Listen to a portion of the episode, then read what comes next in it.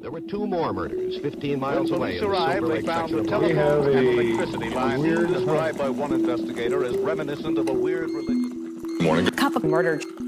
Testifying against someone dangerous is a terrifying responsibility that no one hopes they ever have to do. It leaves you vulnerable and fearful of retaliation. On May 3rd, 1988, a family who testified against a man named William Wesley Chappell were faced with their worst fear when he showed up poised for revenge. So, if you like your coffee hot but your bones chilled, sit back and start your day with a morning cup of murder. In 1984, when William Chappell was 45 years old, he was accused of indecency with a child. The little girl, who was just three years old at the time, was the daughter of his teenage girlfriend, Jane Sitton. One evening, Elizabeth was watching television with her uncle when a kissing scene appeared on the screen. He was shocked to hear his small niece, out of the blue, state that she and William do the same thing as the couple on the TV.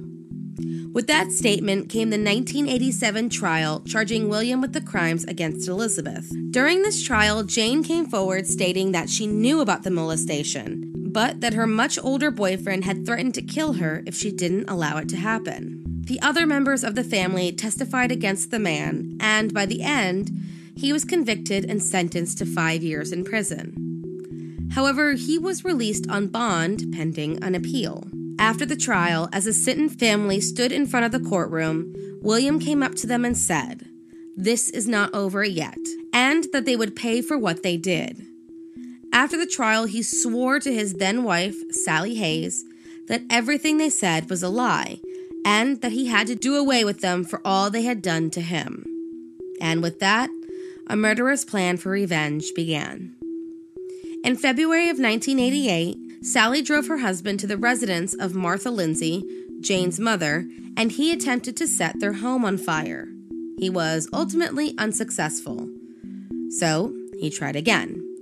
On May 3rd, 1988, after purchasing his supplies from a local gun show, he went to the Fort Worth home disguised in dark clothing, makeup, and a wig.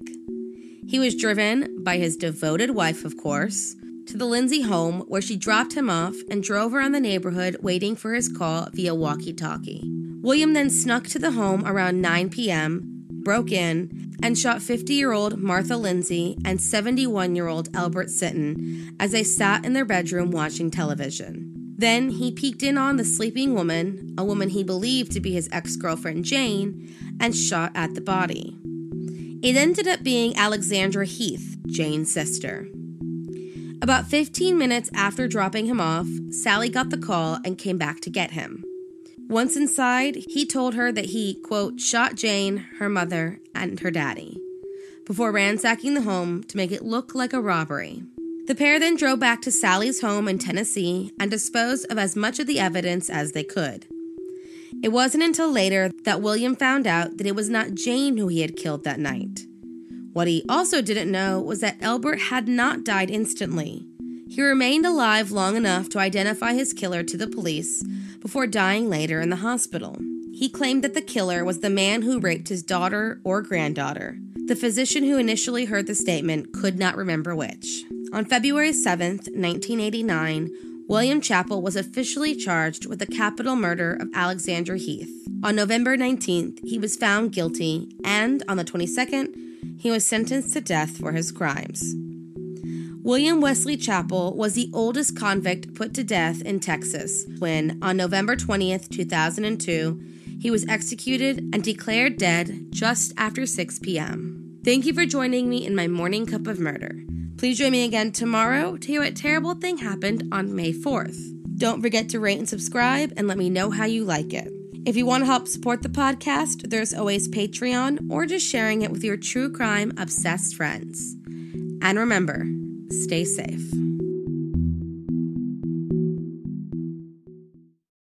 Thank you for listening to Morning Cup of Murder. This is a daily podcast that tells you what happened on this day in true crime history.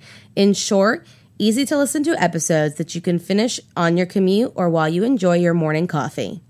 So make sure you check back every morning. My name is Korina. I am the creator and host.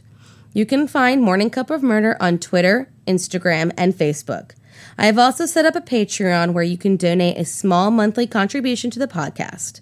All those links are in the episode description. Thank you again and have a wonderful day.